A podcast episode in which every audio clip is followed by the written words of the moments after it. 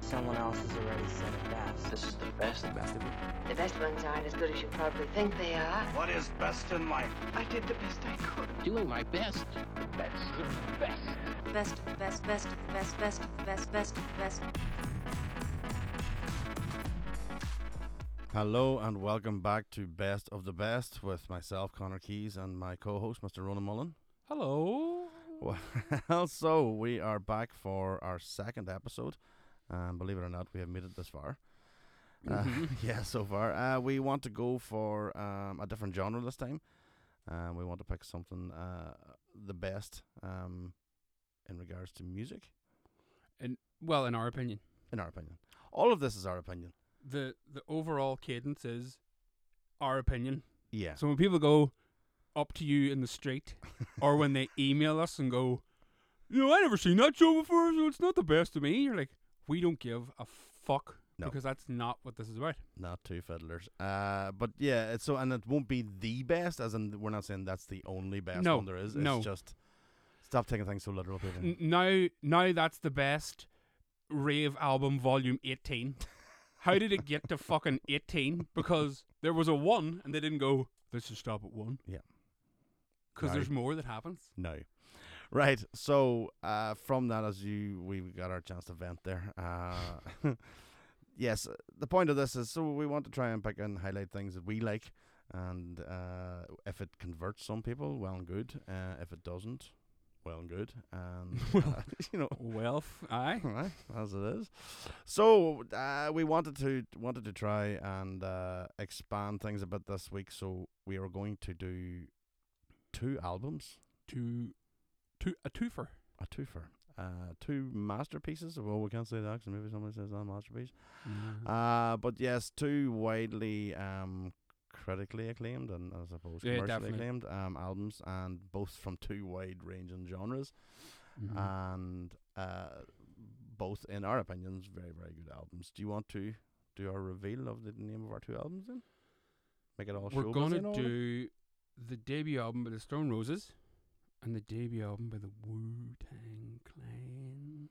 That's, Oh, well, that doesn't get much more special than that. Let's be honest. No, well, I mean, if we think about it, we couldn't have done anything in the same genre. No. We couldn't do TV again.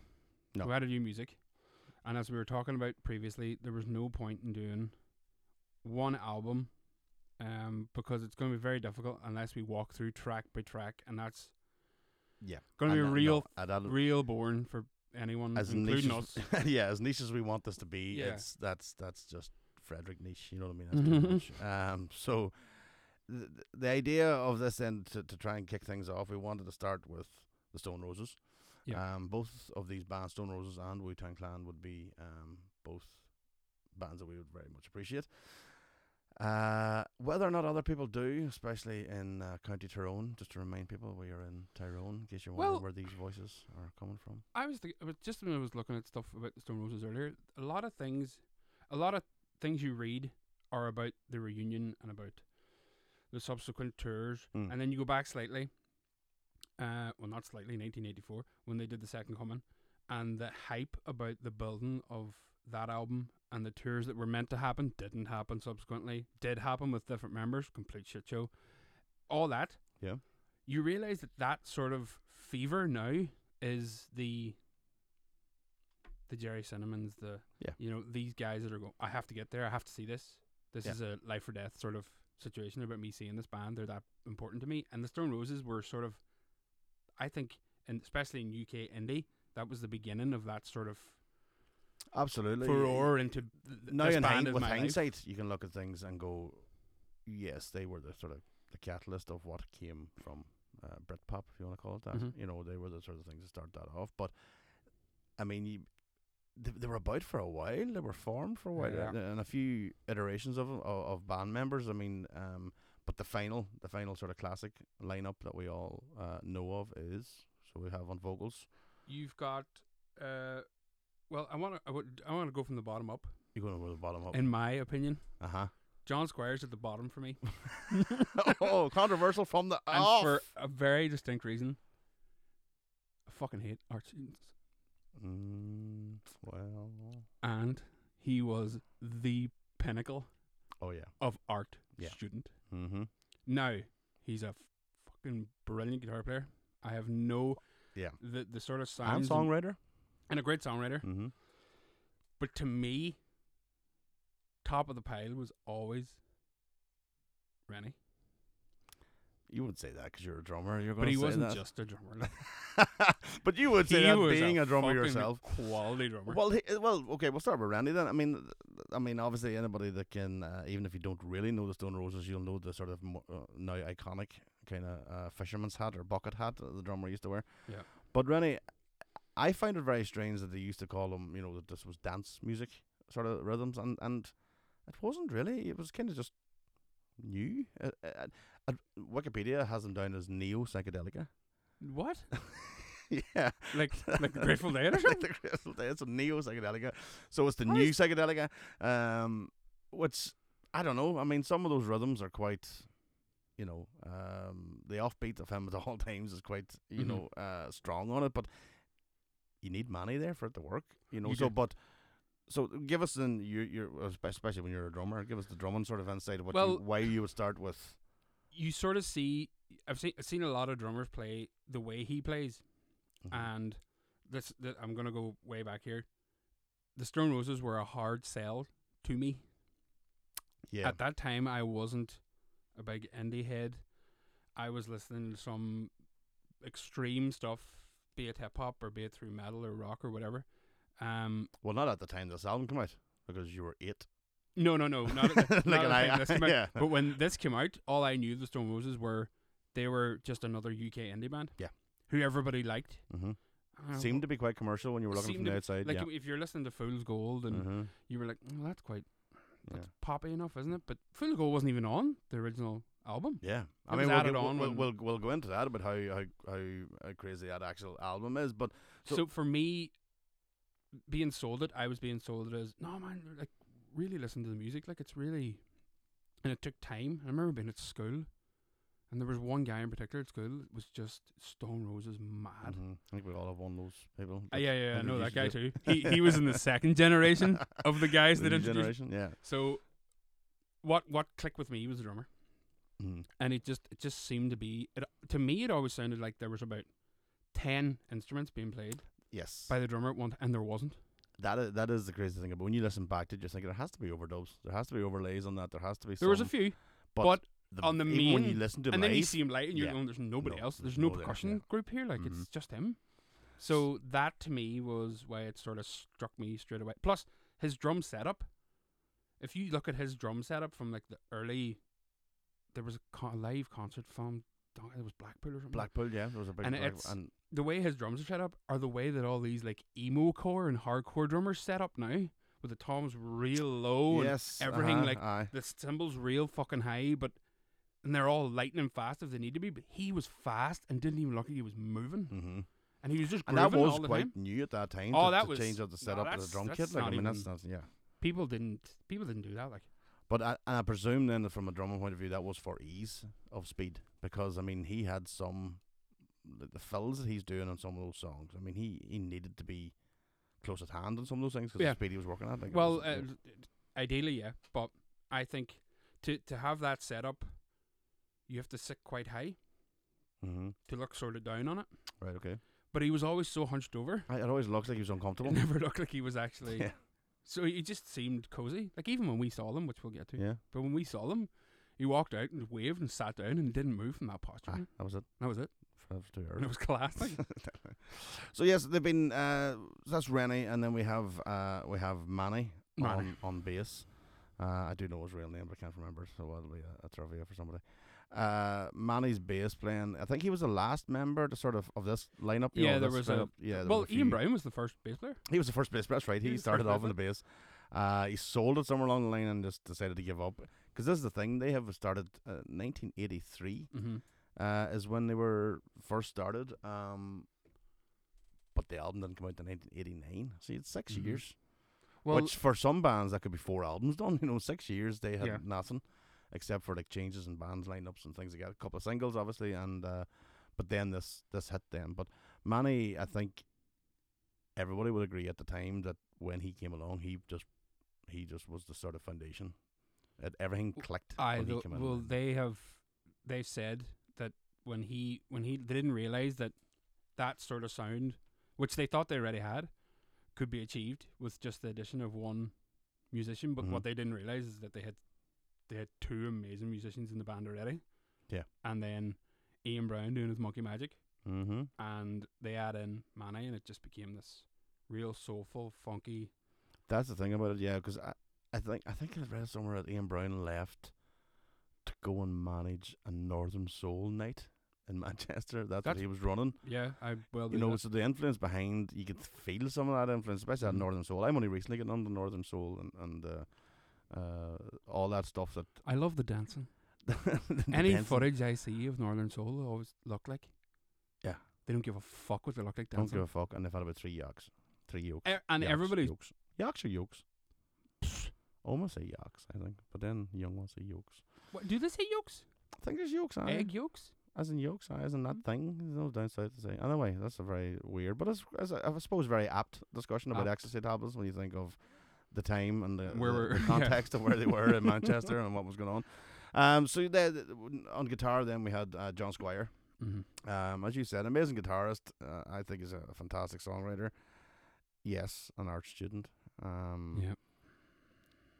Maybe the fucking the gang of three that was there needed a wee bit of class and culture brought into them. I I would I would go as far as saying no.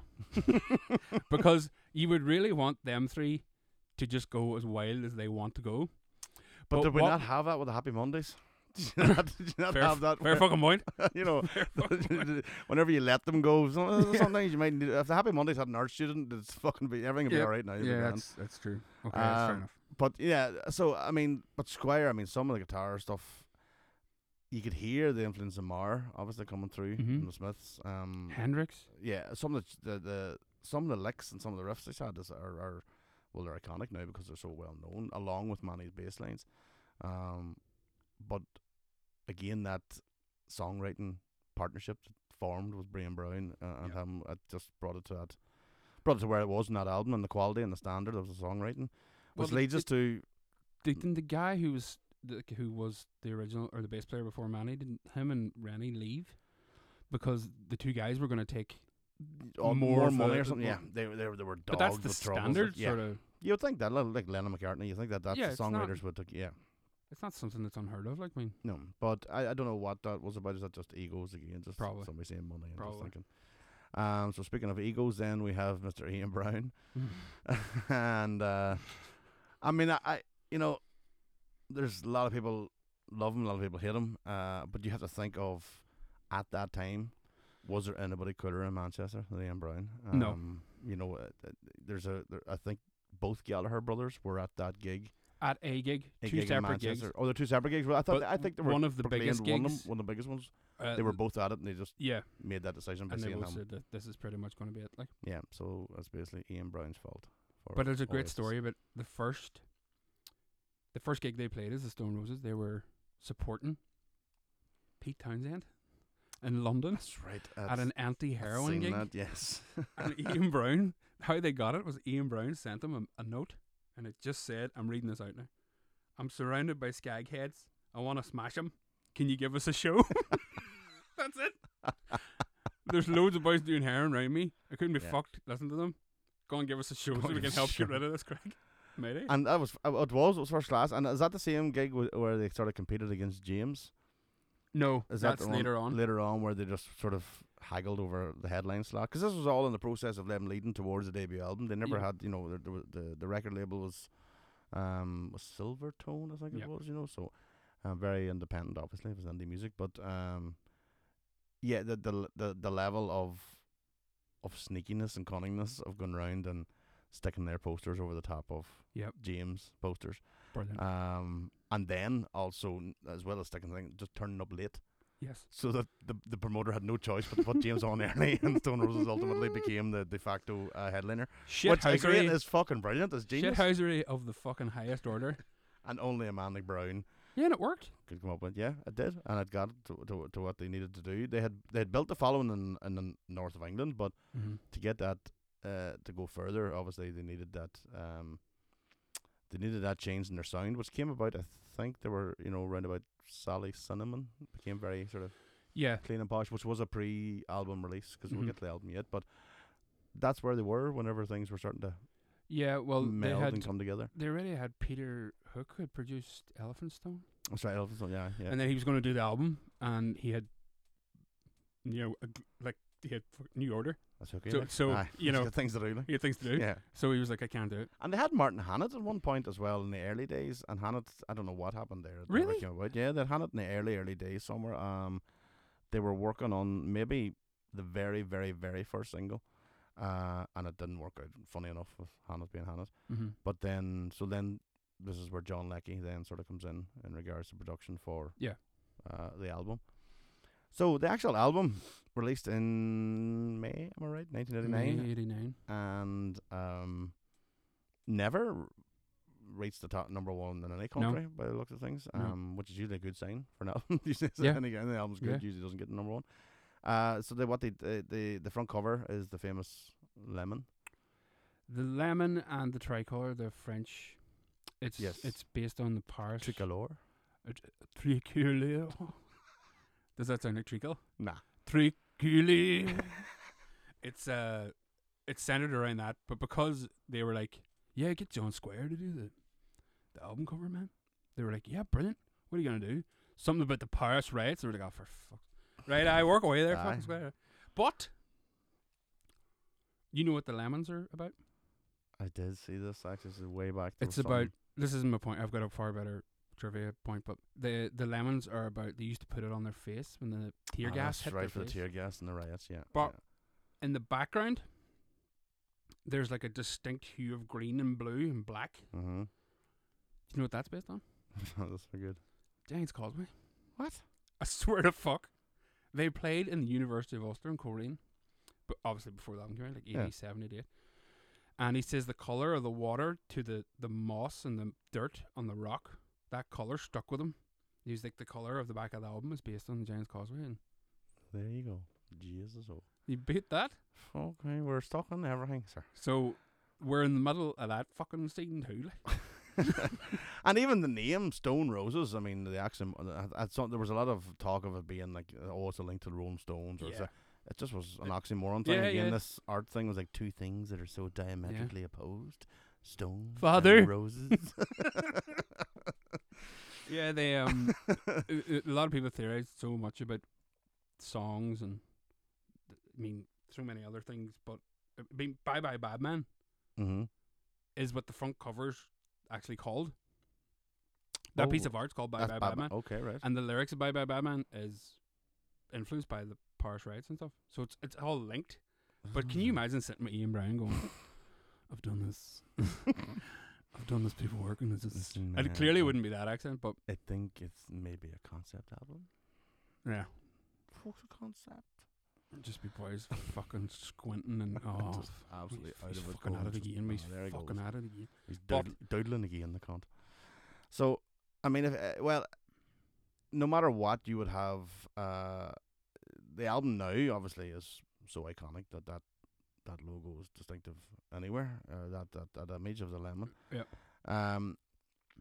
But the the arrogance of well, the arrogance of of the art student is Uh-huh. is is quite uh, prominent. But the arrogance of Ian Brown, you know. Uh, Yeah, it's you notorious. couldn't if you could bottle it you you'd make a fucking fortune you know um Well, it's been replicated. It's been replicated. they tried yeah poorly, they poorly tried, yeah. replicated. But well if you started if you started with the first track obviously- i want to be adored Mhm. what a statement I know. And then the final is I am the resurrection I am the resurrection o- of the not of the original album. so the messiah complex is strong in this one um justified mm, Maybe mm, um, not the strongest singer. definitely not no Um, a great vocalist, a great frontman. Mm-hmm. Um, good lyrics along with Squire. Lyrics are right, actually. Yeah, I'm a square. It's Um, good stuff. they they they sort of described it early on as the arrogance of the Sex Pistols mixed with the humor of the Smiths, Yeah, I can buy that. Yeah, and I was like, that, but arrogant. Well, there's, all right, but the energy is the ener- Definitely the- stoned. Yeah. Well, that's that's the next part of it. All right. The next part is then you add in dance and rave culture, Yeah. That's a lot of Molly. and that's where a lot of shoegazing comes in, and just a bit of wiggling about. That's why you know I am a resurrection seven and a half minute long song at Yeah. work. Didn't Oh, feel that way when we recorded. it. the old MDMA Fucking makes is you it? feel like three seconds. Yeah. Uh, and and I mean some of the some of the uh, there's so many standout tracks on it, but uh, again not too many. None of them got number one, so again that's a that's a No, decent enough Oh, I sign. think I think Fool's Gold was like the biggest a lot of chart. Yeah, a lot of re-entries, I think. I Yeah, think yeah. In, in later years as well. But um, Fool's Gold, uh, you, you- you touched upon it earlier. i- It was added in. At It was a added in. later stage. Uh, Mhm. Uh, do we know? You know, was that just a, a decision? Was it because it was a single? They just wanted to put it in as a, It became one of those deluxe editions sort I of thing. think it was released with this with another single. Okay. Um, I want to be adored or something. It was a B side. Okay. And people picked up on it, and then they did a video, and it became very popular. It's a great song. So you've got some. Uh, if you talk about "I Want to Be Adored," you've got maybe one of the most famous intros Mm-hmm. in the UK, Mm-hmm. if not the world. I mean, Yeah. it's up there. Like it really is. Like it's so. It Even started. if you weren't a Stone Roses fan, you would sit and go, "I know that. What's that?" hmm It started the gig we were at. That's right. Yeah, Mhm. yeah. And the whole and place went fucking buckshy. clean mental, and and rightly so. I mean, it's it's such uh, an intro. It's such um. We probably should play the music in these things, but copyright will probably take us down off, and we gotta fuck that. we And can't then do we gotta that. re- uh cut it, Yeah. and then we gotta apologize to everybody. We'll have to And email Ian Brown. then and John say, Squire's gotta listen to me call him a fucking knob, and then "Here, Brown- ah, here, Brown are gone. Give us a wee bit, wee bit of permission there, would you, sir? he probably would. They don't like each other again, do they? I don't. I can't keep track of them. No. It's just, it's- Even that it's Shane worse than Meadows Oasis. film, you're sort of like, that's it, it's over. Yeah. But it wasn't. They No, went- they, went right back at it again. money, money talks. Fucking, where's John Square and his fucking art fucking ethos now? I know. Give me the money.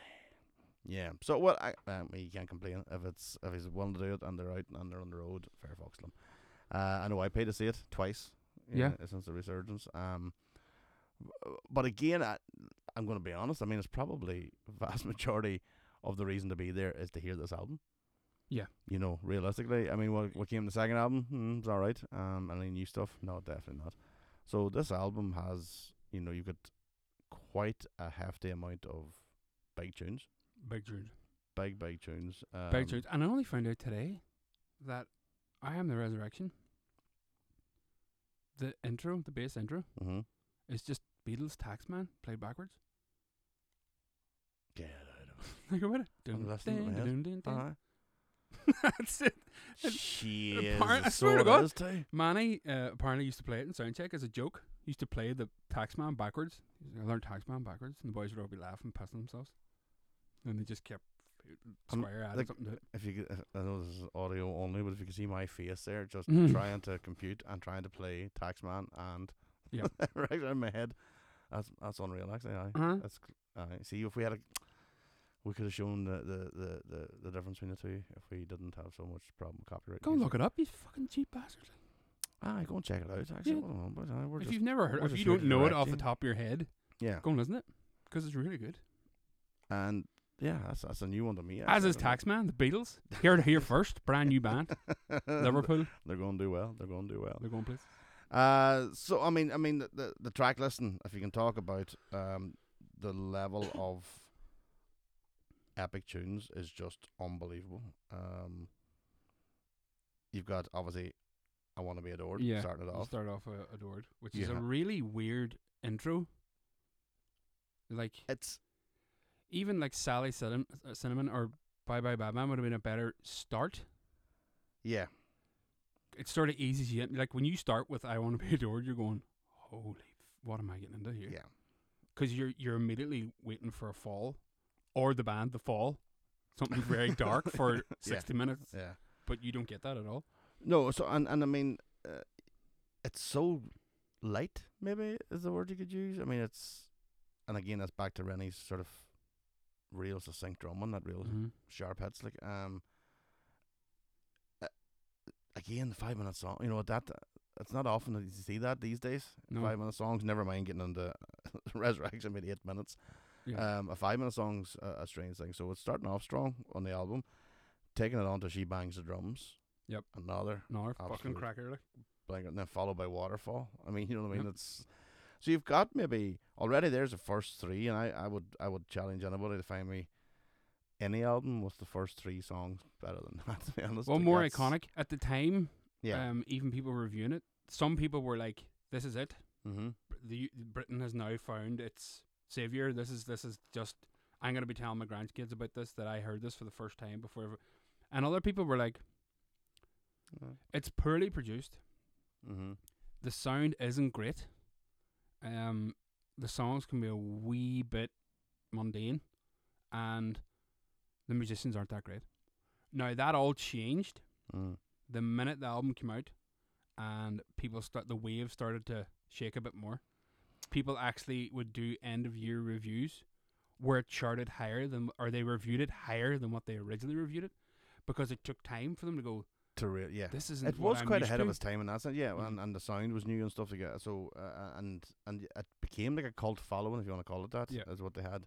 And then this just took it to the to the next level. Then Mhm. where when the album came out, then uh, But how many different fucking like iterations of the album are there Loads. Like, Uh, when I, you go I on was checking Wikipedia, up. there's- yeah, there's so many. there's and, so many like And they all then have you know you've got US releases, you've UK releases. Um, you've got a version that's only available on November 1989 re-release. You know, there's things that can- and that c- you can't actually keep track of all the things coming in. Um, so I mean, I al- I always find the, the, the fourth track, which is "Don't Stop," yeah which is where did it come out of? well, isn't that backwards? uh yeah Yeah, isn't that uh, what is it? Is it is it waterfall where she bangs drums played backwards i and then he just sings over it and then he sings over it? Yeah. which is because like y- you're listening, you're going, I I know that. No, that's not the riff. And it goes and it drifts back in again. You're going, hold on, is that something? yeah Then it all clicks and you're like, God, is that played backwards? That is unreal. So th- even for then at that time, obviously yes, people this whole the Beatles have been doing it for the sixties or you know the playing music backwards and hearing Yeah. hidden messages. To have a track completely a previous track played backwards was just well mind blown. Kind of like the taxman thing about playing something backwards. What the fuck drugs are you on to come up with that idea? I know, and what were you like? Were you learning Taxman and you get fucking bored, Who wants How to do you learn- be who do you learn bored? it backwards? and then you start? I Or dunno. Oh, is that just showing off? Just like, what do you see what I can do? It could be, but it's something. f- it- It's something clearly that was funny, and they just it went to a whole other place. Mm-hmm. Like an in joke, uh, Aye, an in joke riff. was But just- can you yeah. imagine like playing it live for the first time? You're all like, "This is fucking brilliant." Hey, remember when you brought? Remember you brought that to me, and, and I was like, "Wait up!" and now it's like Aye. our biggest song. Like, no, brilliant. I've got Taxman here backwards. No, don't. You can't put that out. Everybody Wait will up. play mad. What is Taxman Ten backwards? years later, like this is N- iconic. now. Yeah, Uh, so again, genius in that sense. Um, you've got a few. I, I, I actually like some of the, f- if you want to call them non-singles, because this is the thing. Some of those songs weren't classed as singles at the time. mm-hmm. Like, I think the first single was um, "Elf and Stone." Yeah. Yeah, So it wasn't "I Want to Be Adored," or "She Bangs the Drums," or "Waterfall," or "Fool's Gold." That was the first single. So even they themselves didn't have faith in the other songs, because you always put out your strongest yeah, yeah. hit uh, as your first single, uh, and so they went for one that probably most people don't know because it didn't do as well. Mm-hmm. Um, so even then, I think it shows that they didn't have any fucking faith in this new sound that they No. sort of had coming out, where they went for something that was a bit bit more like Jesus and Mary Chain type thing. Well, I mean, out of all the songs in the album, the one I remember more is "Bye Bye Batman," and I Okay, don't know yeah. why. Just sticks in the head, just It just like Yeah. it's it's always the one I can just like go from minute Yeah. zero to the finish, and I know every single note. mm-hmm. And there isn't a bit like that could fluff me up. If somebody goes, "Have you ever played it live?" I haven't. Be like, "Yeah, I can play it." you'd know. I yeah. just know how to do it. It's just there, yeah. It's just one of them songs, and it's in the middle of the album, and it doesn't make any sense for it to be the one that stands out because there's so many standouts. But it do- it is. Yeah, tha and that's what that's what really gets me is that there, there are some songs in the middle who which w- if they had been given the commercial wide release that the other songs have got would probably be as iconic. Yeah. Let's be honest. If there was Mhm. as, as cool a music video made as there was for Fool's Gold or as there would be for um, Waterfall, uh, y- y- you know, uh, all of them could be done. So anyway, we can't rant and rave uh, uh, anymore about the tracks. Uh, but then you get to the end because you're thinking this is a like some bands are like, going, "Wait, we're going to put our strong stuff at the front and then we're going to leave the end and it's going to sort of tail off. And you do get that with albums sometimes where an album sort of tail, tails off at track 10 or 11 and you know like in another world they were probably going to be a B-side. Yeah. But they just tacked it on because the record label says it has to be a minimum 10 tracks or something. So Yeah. no, not for Stone Roses. So you have uh, on the on the full uh, UK version, you have this is the one I am the Resurrection and Fool's Gold, which again are s- sort of like what a what a three songs to finish. And this is the one is probably the, str- I, I, arguably, I think is the strongest of the three, and it wasn't a single. And it wasn't a single, no. Uh, bu- uh, But live it is. It's fucking huge, like Live it's arms out like you Aye, are Ah, you're- you that's are, it. you are the resurrection. You're Babs out, standing like, there. babs are out. Uh, that's just bring me back to that last time we seen them. But uh, True.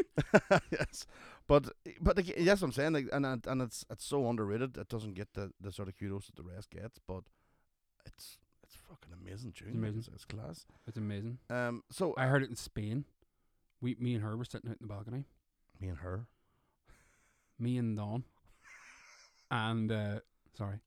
You're going to I'm get not in sorry. trouble. and then uh, some some boy was like standing. What I thought he was standing at the top of the hill. Mhm. We were like in a balcony, like a, just a descending hill right in front of us. And at the bottom was the beach, and the top was like one of those Lineker's nightclubs. oh, nice. and it was closed. And when it's closed, it means nobody's allowed in. Doors are all shut. There and people outside. There's no, but all the chaos is inside. and I could hear this is the one cu- pumping through the walls, and I was like, "Fuck, I'd love to be in there just to hear that." But then I realized the type of being it. But and I could hear this boy like walking around the corner. Sometimes I and he's just like scre- like walking home with shopping or something. He's just flat out going around the corner. I was like, "Aye, man, I do that too." Uh, and we have well, I mean, I I uh, after the first album, I suppose we could talk about that period because it was it was shit for them. It was That, that weird. whole record label yeah. rubbish because the second album didn't come till '94. Mm-hmm. That's five years later. So they've been together in '83, didn't get an album out to '89, so six years, and then five years to the second album, and this was all down to some L- the- wrangling with the l- legal record label or something. Wrangling the the Silvertone isn't it Silvertone? Silvertone, yeah. They didn't want to get rid of their or give them the license for to go to another record label. They were basically getting an advance from like Geffen or something for twenty million, and they were being given two point three million up front to Mm. record, but they weren't allowed because they were still under contract. There was something in the contract, yeah. um, and there was something to do with previous releases and previous this, and it was a mess, and it was a Mhm. mess for until 1992. So they were then given two years to record what became the Second Coming. Mm-hmm. From what I've read, they were in the studio for like 374 days, at 10 hour days. That's, a, that's a lot of recording. Now, if you ever hear the end of what's the song right before? No, it's the end of Ten Story Love Song, Right? where John Squire plays this sort of outward lick. Mm-hmm. Sounds like the end of a solo, and it goes on. And every time you think it's the end note, he plays another four or five notes, and you're like, "That's where them 374 fucking days, ten hour sessions, because it was him footering about, Fucking fiddling. footering flat out." And Fucking art house student. the amount of stories, and more recently, the story we heard about was it Shed Seven? Mm-hmm. They asked them could they come up, That's right. and they landed up to the farm cottage studio. They were and hung out with them and took photos and all, and then said to them, "Please don't release the photos until you know this is all over." Yeah. And in fairness to them, they did it? they waited until 2019 Mm-hmm. and put out the story. But it's a complete love in, like it's like Yeah. it's a mighty absolutely, story. yeah. But there's also a story about one of the I think the guitar player for Elbow delivered pizza to them out there. Right. and didn't know it was a Stone Roses. Just thought he was going to the house. Just from randomers in the middle of And the nowhere. boys are all there, and he's like, oh, "All right, man." And he goes back into Manchester. He's like, "We here? What I just fucking encountered." So th- I mean, yeah, I mean, uh, that, But there that- was a mess, it- a big yeah, it- mess. It, dogged them for a long time, and and I, I think I can only imagine fans at that time. Obviously, we were a bit too young for that crack, but Mhm. fans at that time. I mean, you're sitting waiting and champ. You've got you've you've just had this album put in front of you. There is no name for the album, by the way. We should have pointed that out. It's, it's eponymous. It's just the Stone Roses. It's just a story. Again, the arrogance of it. Yeah. No name for an album. It's just called the Stone Roses. But also, when they were signed to Silvertone, they told them they had like 30, 40 songs already written and they Mm-hmm. had none.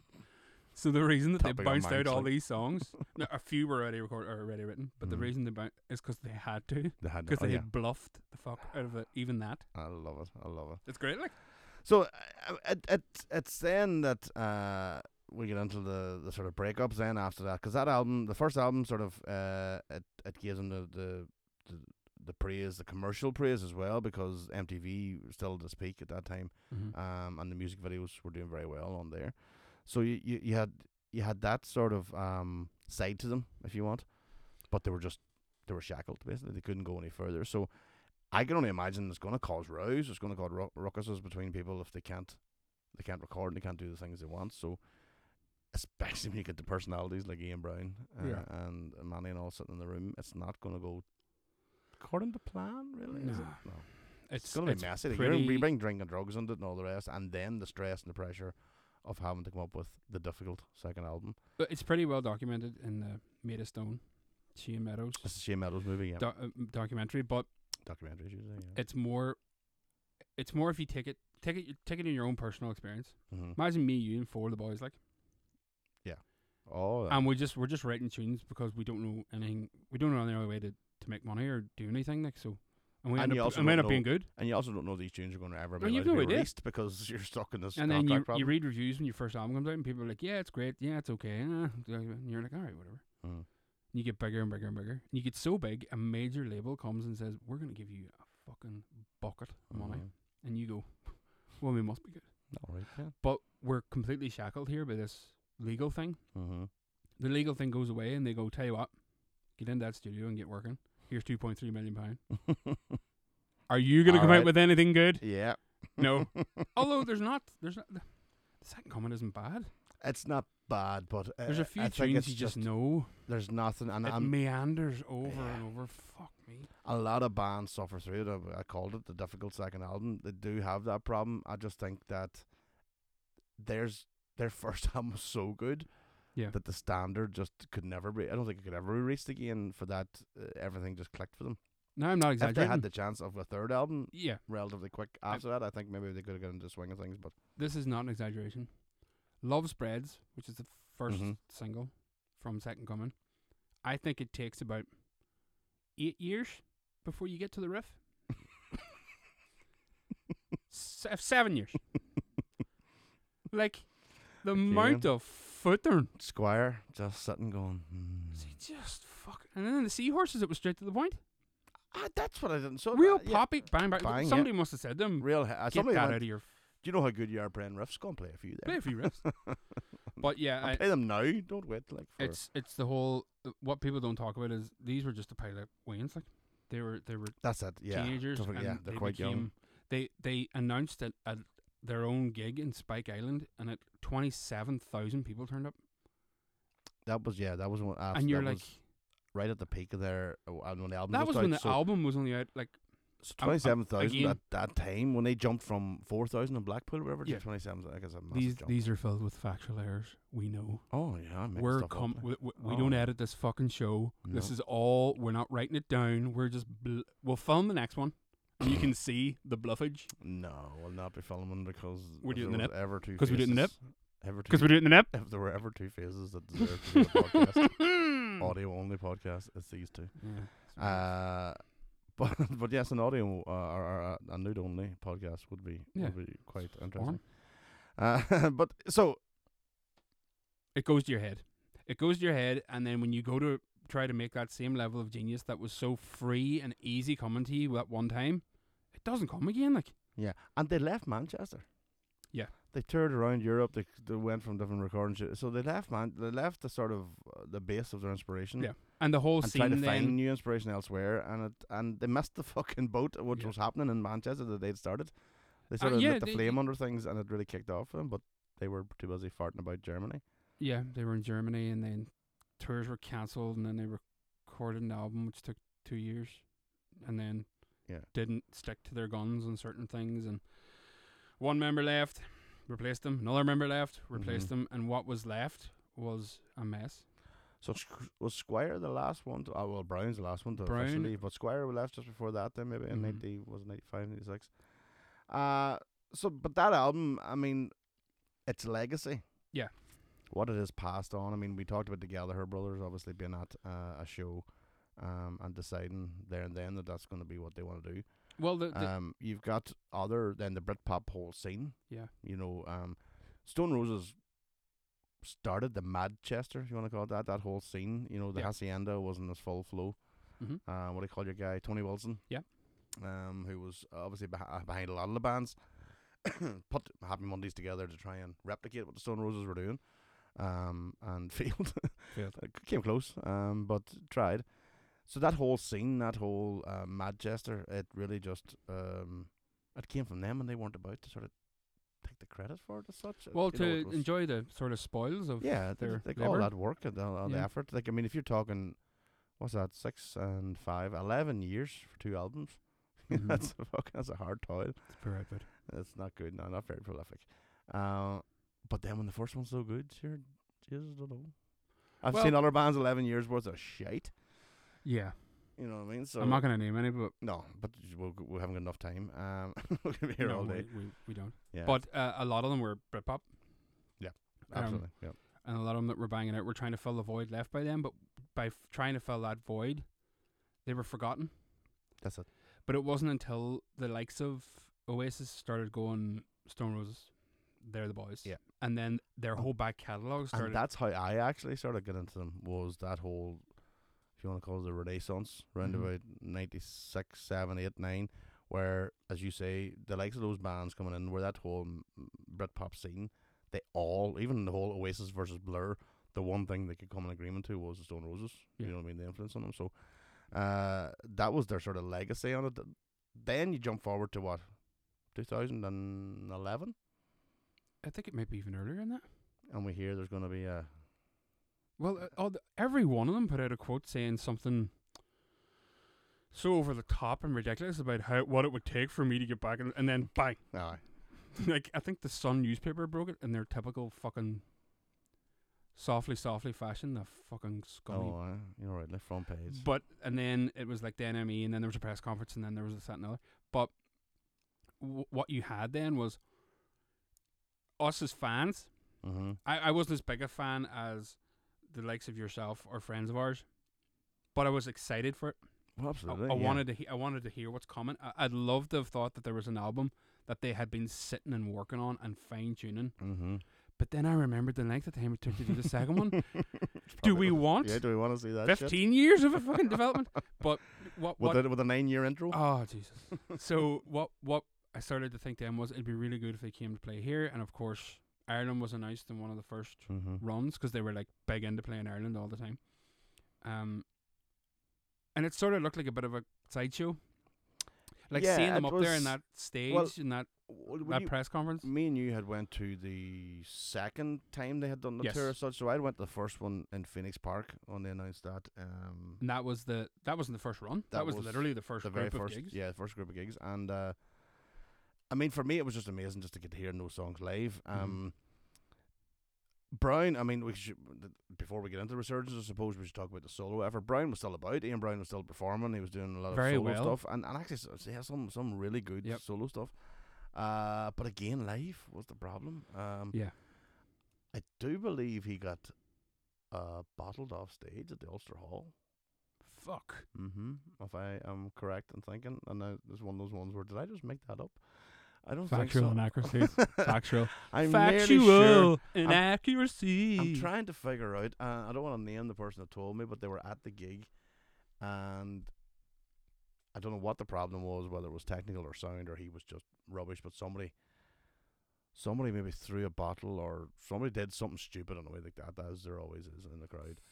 He overreacted or something, and then the place just turned on him. so Okay. sort of bottom up, and the gig was over.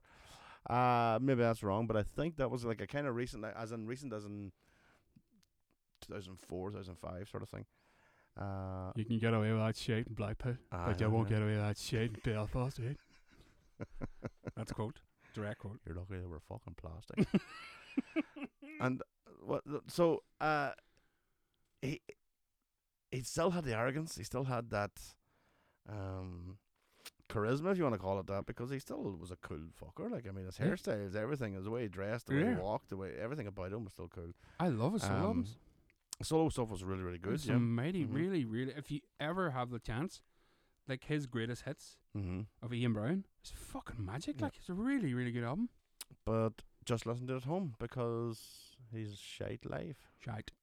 Why do you think they like of all the opportunities to make money? The biggest opportunity to make money at the minute is concerts, obviously, It's the only opportunity. now. merchandise, Yeah.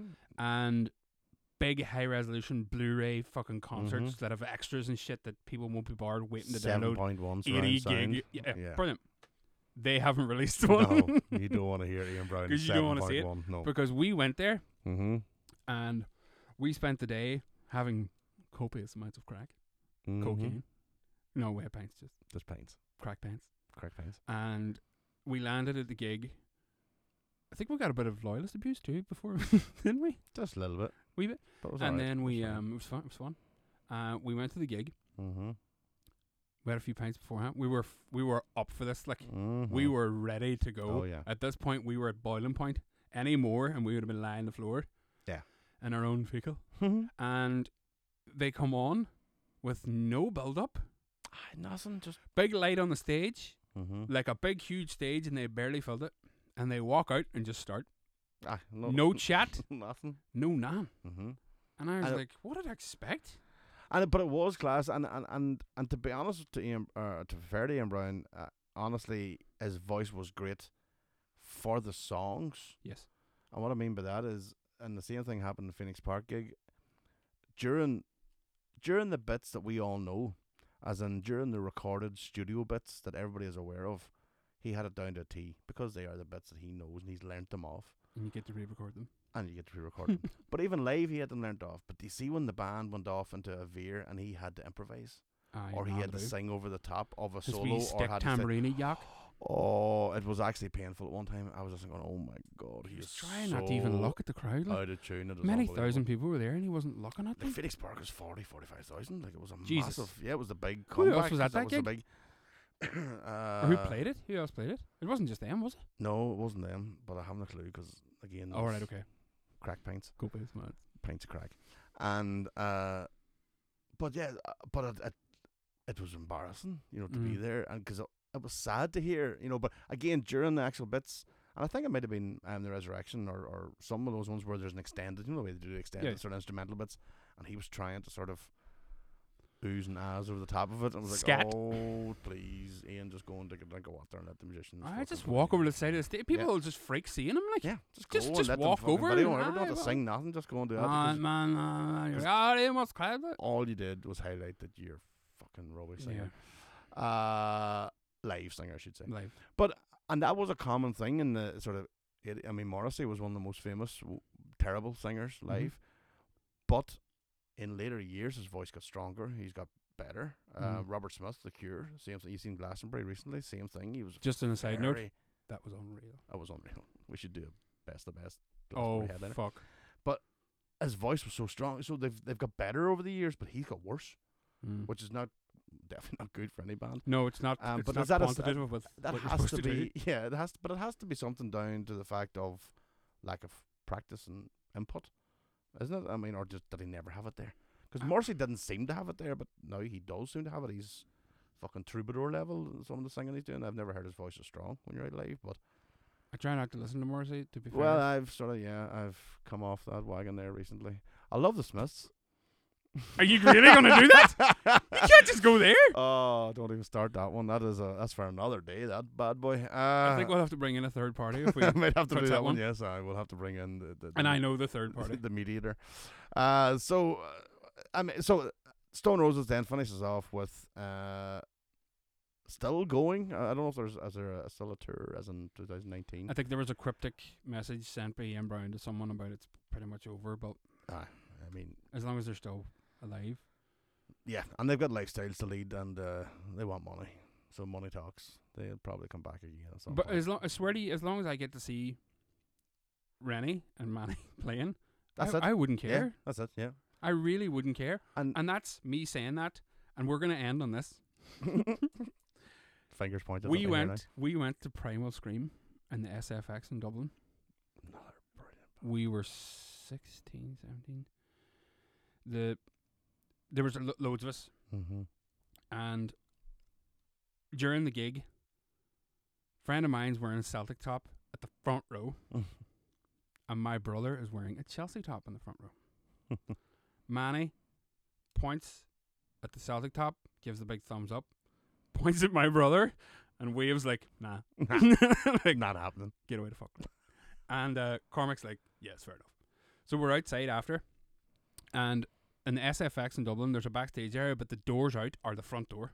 Where everybody's leaving is where the band's coming out. Right. Okay. It's, I don't think it's there anymore as a venue, but I was it's gonna say what venues are that? SFX. um, Would that I be can't the- even describe to you if it's, if it's the St Francis Xavier Chapel right beside it. Oh, I don't know. Don't know where it But it, it was it was a mighty venue for sound because it was just a square room, box doors were there. That's it. So he's, they're all co- we're waiting outside. Pretty much everybody's gone except us. There's a group of about eight or nine of us, and Richard Ashcroft comes out. Out of his bag, is. like proper, like an eyeballs, like. And he had a run. He saw us, and we were like, "All right, Richard Ashcroft." He goes straight back in again, goes back out with security, straight into the car. The car that's waiting is a car that's waiting for Bobby Gillespie and Manny as well. Bobby Lassie comes out and he's like, all right, all right, all right. He goes into the car. And then Manny comes out and sits chatting away at us. like, just chatting away. Oh, you're, the- oh, Celtic, all right, what's the call? Chelsea, oh, for, for, blah, blah." And he sat and had just crack. Spidey. Again, a few years later, I'm in Glasgow and I met him in a bar. and he chatted me for about two, it was only like two or three minutes, but he was just, the guy's just, you can tell he's the type of guy's just really glad he's been in bands Mm. not to mention two of the best Two bands. of the best are going. Yeah. So, you know, and, th- and that's a rare thing to find these days. is Some of them are fucking poker so far up their hole. Um, Aye. You know, i- it's it's nice and refreshing to hear somebody sit and, and spend the time with with fans. like Mhm. that. So. Uh, okay, we're gonna leave on that because that's what you said. Go and check out the Stone Roses album. Um, definitely worth a listen to uh, from start to finish. They- definitely. No, no, no, sir. Now we go to the other end of the spectrum. We go across The, the, the, other, the, the side. Atlantic Ocean, heading to uh, I have. what have you got there?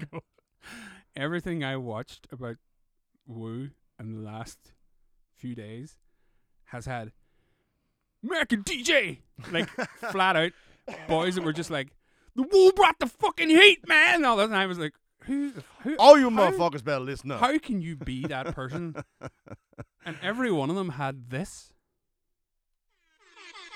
oh, of course. Oh man, you gotta have Every the, you gotta fucking have one the of 'em. air horns. Oh, and I was aye. like, "Oh." what do you call the guy uh, does the radio uh, radio one? Charlie Charlie Sloss. That's what Oh, he aye, has? He's got the whole fuck. You gotta have the air horn. But I man. was running about the house this morning, giving it the pip pip bang, to the dog. Wu Tang coming at y'all, motherfuckers. Pip pip pip pip. bang. I was like, why? Why is that the thing? you're gonna like you're you're going in so loud in that microphone. You're gonna crash cars in this fucking thing, right? Sorry. So we're talking about things to see the sound version up here. It's like off the fucking chart. Right, so we have uh, Wu Tang Clan enter the 36 chambers. Enter the Yeah. Wu Tang. Enter the Thirty-six Wu-Tang. chambers. 36 chambers. Um, this this came out in '93. '93 was Clinton becoming president. Mm-hmm. World Trade Center bombing, first go. Yes. The Waco siege. Oh, was that last week? I thought I I still in my head I thought that was late '80s, but there you go. Oh, no, it was 90s, but I didn't think it was 90. All right. and it was the year that Schindler's List came out. okay, yes. So that's that's that's our world. That's stuff that's going on on the outside. Mhm. But in terms of music, in 1983, what do you think was the biggest album? Now I'm hitting straight away. I'm going. This is the emergence of grunge, alternative rock, blah blah blah blah blah. 1993. It's oh, gotta be that's a- gotta be. Uh, sadly, it's probably going to be a Brian Adams or something like that. You're fucking right. It's Whitney Houston, Bodyguard. Oh, I was gonna- yeah. You know what number two is? Fucking Kenny G. None of the albums. doesn't love about a Kenny G. Fucking tramp. Unplugged Eric Clapton third. So the top ten, Mm-hmm. there's only one rap album, and it's not Wu Tang. It's the Chronic. Okay, right, yeah. Chronic was out the tail end of the year Yes, uh, before, that's right. She's still be there, yeah. but in critics polls at the end of the year, Mm-hmm. the top ten best albums of the year, Wu Tang's number three. Okay. Mm-hmm. Chronic ain't on it. In fact, there isn't any other rap hip hop album considered For the whole near year? the Okay. top ten. So you can see how influential this album grew to be. Yeah. Just like the Stone Roses, which is a weird parallel, but as the year went on, people started to go, "Hang on, this started is to realize. this yeah. is hitting me a bit more than it did when I first and, heard it." and kind of the same problem. It was sort of new. yeah. Hip hop wasn't new, but the way they were doing it was new, That and the was way new. they were coming, the, the angle they were coming at it. Well, you're So, le- well, let's let's get a bit of background to the Wu Tang Clan then. So it is a clan, obviously, it is a clan. and there's quite a lot of. Uh, there's been fluctuations of members in and out, hasn't there? Really, but there there has been, but the, the main core group, the core nine give us a nine there on your on your on feet, top of my soldier. head. You God, Inspector Deck, Master Killer, RZA, Jizza, Old Dirty Bastard, Method Man, Raekwon, and Ghostface. Ooh-wee. Ba, ba, ba, ba. Right I in didn't read your that. Face, fat man. so, uh, so uh, yes, the, the- three of those are, are cousins. Okay, Um, the RZA, the Jizza, and ODB are all cousins, and they were all previous projects. Um, the All In Together Now crew was the one that they were in before. yes. Uh, Jizza and RZA got solo Mhm. albums, which went nowhere. No. Poorly, poorly, poorly ma- marketed and sold, and the the songs are pretty terrible. Like, but you, have you heard Ra- Rakim's one? Was it Mhm. Prince Rakim? He was called. Sorry. Prince Rakim, that's right, yeah. I love you, Rakim. I got so many ladies. what the fuck is that? I remember Oh, seeing that brutal. video years ago, and I've i had never seen that no video. idea. They're like at the, s- the, the queue for the movie theater, and he's going past like on a dolly past all these women, and then when it gets to the chorus, they're lining up with the camera. Yeah, we love you, Rocky. fucking The- terrible. uh, But the Wu Tang trying to keep that one fucking hidden. Well, to be fair, it was it was the kick in the ass they needed because Yeah. n- n- they both came out of it pretty much, and through the whole of what we're going to tell you, nearly every member of the Wu Tang Clan was either in prison, Mm-hmm. shot, had felony charges taken up against them. So Oh, they actually were. Oh, yeah. They were- They were a proper gang. I mean, they that's- were, a yeah, pro- yeah. but they, the beauty of this album was that it it had so many other weird elements, Mm. like the kung fu element. yeah, it, T- it took like they that, that is they so. couldn't walk in and go, let's go full gangster rap, which they could have and been legitimate, but they didn't. But that's the thing. That's what's so like the kung fu thing. Just always really. I, l- the kung fu thing. It ju- it just was brilliant, and I don't know why it, it worked so well with hip hop, but it did. And I seen it then. Um, a couple of different ones that I'd, I'd brought in, uh, like Fuji's. Remember the Fuji's, Mhm. fucking Lauren Hill and, and Wyclef Jean, and all that. crap? They had did a wee bit about the the Asian uh, influence and all this stuff, but I never understood. At the time in the nineties, going, why are these boys talking about kung fu in Well- the middle of fucking New York? Until you get a bit older and you realize, Yeah. okay, it wasn't actually specifically kung fu as No. much as the sort of mindset and the It was mentality around it. lunatic films like Shaolin and Wu Tang, which is where they get the name from. Yeah. Shogun Assassin, which Tarantino cites as one of the greatest films ever made, and it's bloody as hell and just nuts. Five Deadly Venoms, Master of the Flying Guillotine, all these films Mm-hmm. are either like quoted or they have They're major referenced in, parts like, in yeah. solo albums or Yeah. you know there's a lot in Jizz's Liquid Swords that's just c- cuts of a film and it's the most like brooding like build up to songs you've ever heard but more importantly it's where they got their influence for this Yes, not only the album because it gave them a, a, a sort of obviously a, dis- d- a unique approach, but it gives them a unique sort of sound in the way they were uh, Yeah. intertwining all together. I mean, Mhm. and and you hear talked an awful lot about Wu Tang about the free association. You ever see that? The free associative lyrics. You ever see that sort of stuff? is this the whole The sort of the the, the psychotherapy stuff of Yeah. um, well, I was, was it, was, reading it, was it Freud or something? The free association. Uh, Yes, it's like yes, your, it's yes, like your yes. subliminal sort of. Mhm. So it's basically flowing. Like the Yeah. flow just comes out, and, but it's like y- you're so into the, the flow or the zone or whatever the fuck you want to call it that you're so into that it just comes from the subconscious and just keeps flowing. Yeah, and you end up inevitably talking about your lifestyle. Yeah. and you you walked in not approaching it that way, but you ended up It's gonna talking come about out, yeah, what you've done, how you've came to be here, and what's inspiring you while you're here. Mhm. Now, a lot of the stuff, uh, changing names, Jizza was genius. Mm, Yeah, they've, they've a couple of AKs, lot they've of- got a couple of names. But they're yeah. all based around, I think the guys are very much into this whole five percenter, Islam, supreme Right, mathematics, okay. Mm, which we will not discuss because I will fuck it up mm-hmm. and we will have somebody after us. fat was For- Fat who? you fat wad you. You fat what? Uh, yeah, definitely not moving swiftly along. So, the that in its in the sense, if you talk about what was going on at the time in hip hop, if you talk about the chronic and you talk about You're talking you know, about Snoop that is year, just coming out in Doggy '93, Style came out Yeah. that year. it came out that year, and it's still it's the gangs, it's the Bloods and the Crips, all that sort of stuff. Real And- slick production, Oh, uh, yeah, big f- like Doggy Style was uh, it was my first album, it was my first hip hop album. I stole It's it. a brilliant I- album. I, I got a copy of it on tape from uh, Danny Connolly. you stole it. Did you say? No, Fanny no, Connolly? didn't, didn't steal it. He gave me. A, I got a copy of it off him. Um, right, okay. So the two of us then had it memorized. Um, but again, we have to. We should point out the context of being from Tyrone Yeah, and listen to Snoop Dogg, as, as full title Snoop Doggy Dogg at the Flat. time out. in Tyrone. You know, uh, not too many other people, as much as they all proclaim that they are big fucking hip hop fans now. It was not welcomed in Ireland back in 1983. Uh, there This were was- very, this very was- few people, very few. You could count them on your own hand in this town who would listen to Snoop or Dre or any of those things that Mhm. were happening at the time. And Um, luckily, luckily, thank God, I knew all of them, Aye. and we're all and, friends. And I don't, yeah, I don't know And how that happened. the either, but I knew likes them, of yeah.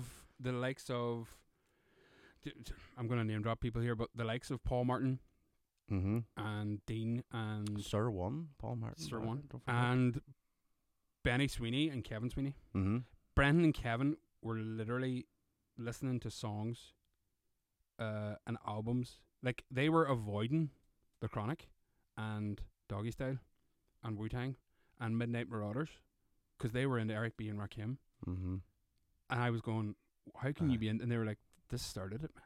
This is the start.